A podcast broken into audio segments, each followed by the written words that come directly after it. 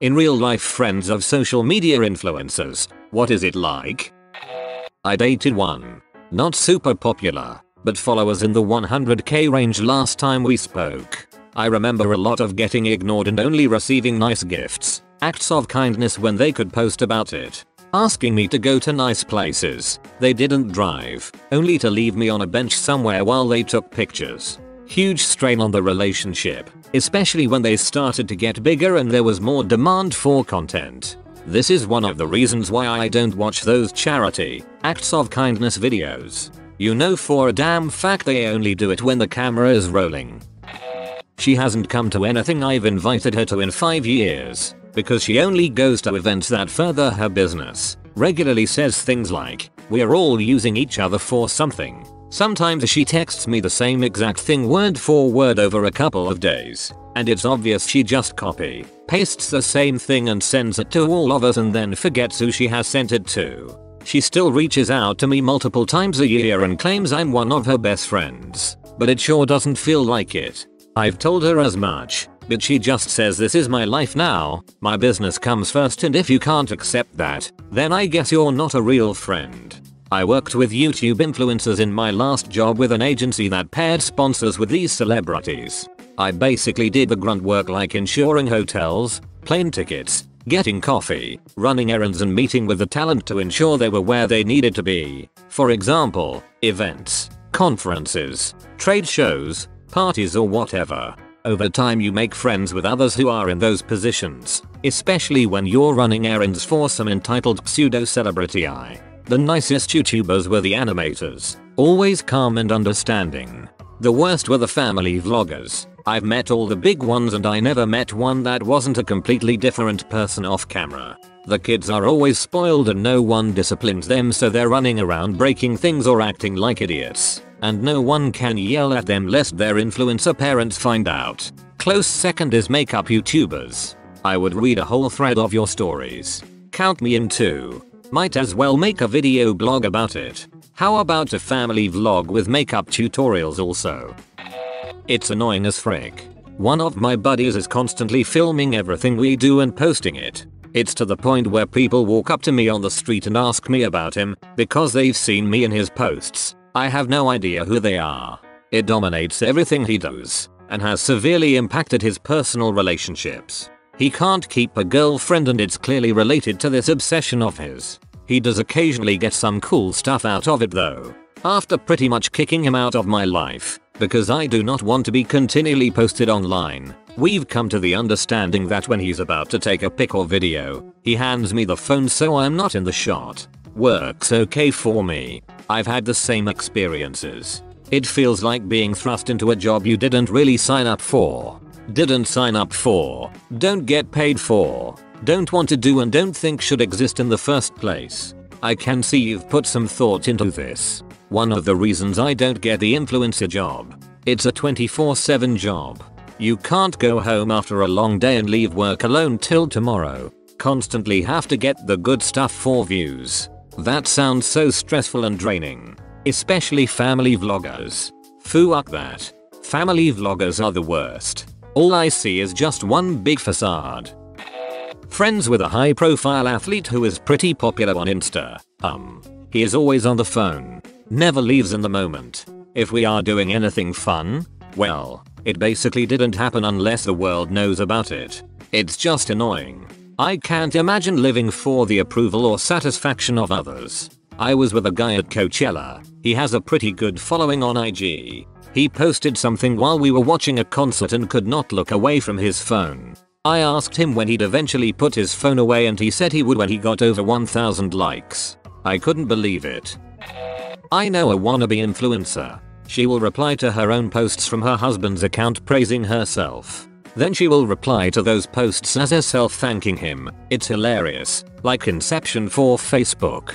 There's a neighborhood blogger and failed Republican politician in my city who does this on his blog comments and Facebook pages. But he makes up haters too. He frequently forgets to change account so you'll see his admin account insulting him. And then another account will respond as him. It's actually hilarious to watch. As a gay black man. God that shoot was freaking hilarious.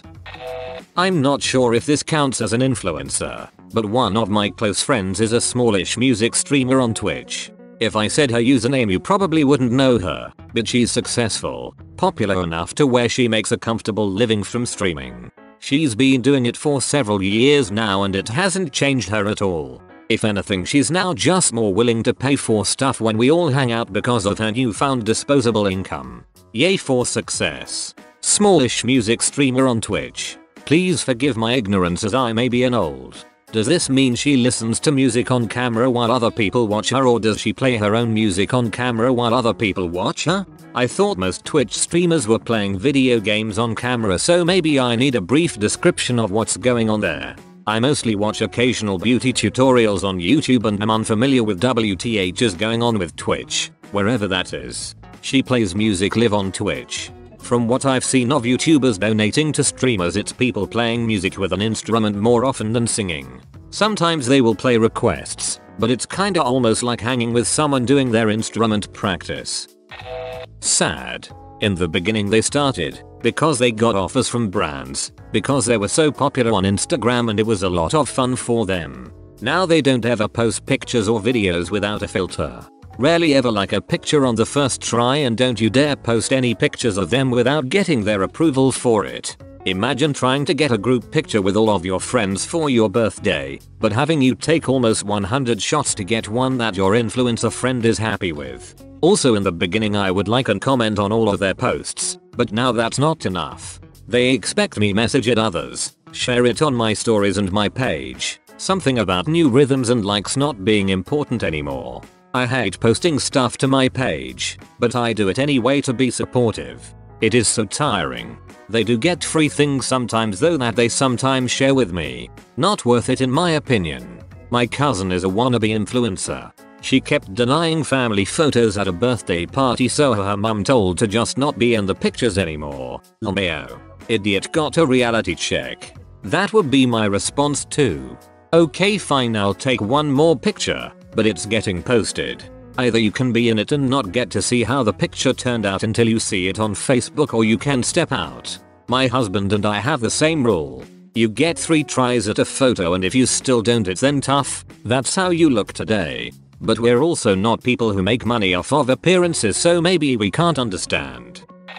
Two of my distant cousins. They are sisters and are relatively well known YouTubers. I remember the first time I met them. I was 9 years old and saw that one of them was fiddling with a program on her laptop. I asked her what it was, and she showed me her editing software. Thinking back, it was probably iMovie, and basically told me about how she records videos and posts them to YouTube, and that she had about 5,000 subscribers. She was really passionate and excited about it, and it seemed like she could go on and on for hours. I don't think she got paid a penny. I thought it was cool at the time, but didn't think much of it. Just a hobby, I figured. Fast forward almost 10 years and she has nearly 9 million subscribers, lives in a beautiful house in LA, and makes more money than anyone else her age could dream of. Her sister graduated college, but she saw her success and fell into the same influencer trap as well, because that's where the money was, it's so they both influence full time and have a whole team of people to do editing, assistant work, PR, managing, etc. I would say the most obvious thing is that the first sister I talked about seems to have lost touch with reality, simply because she's been doing this for so long.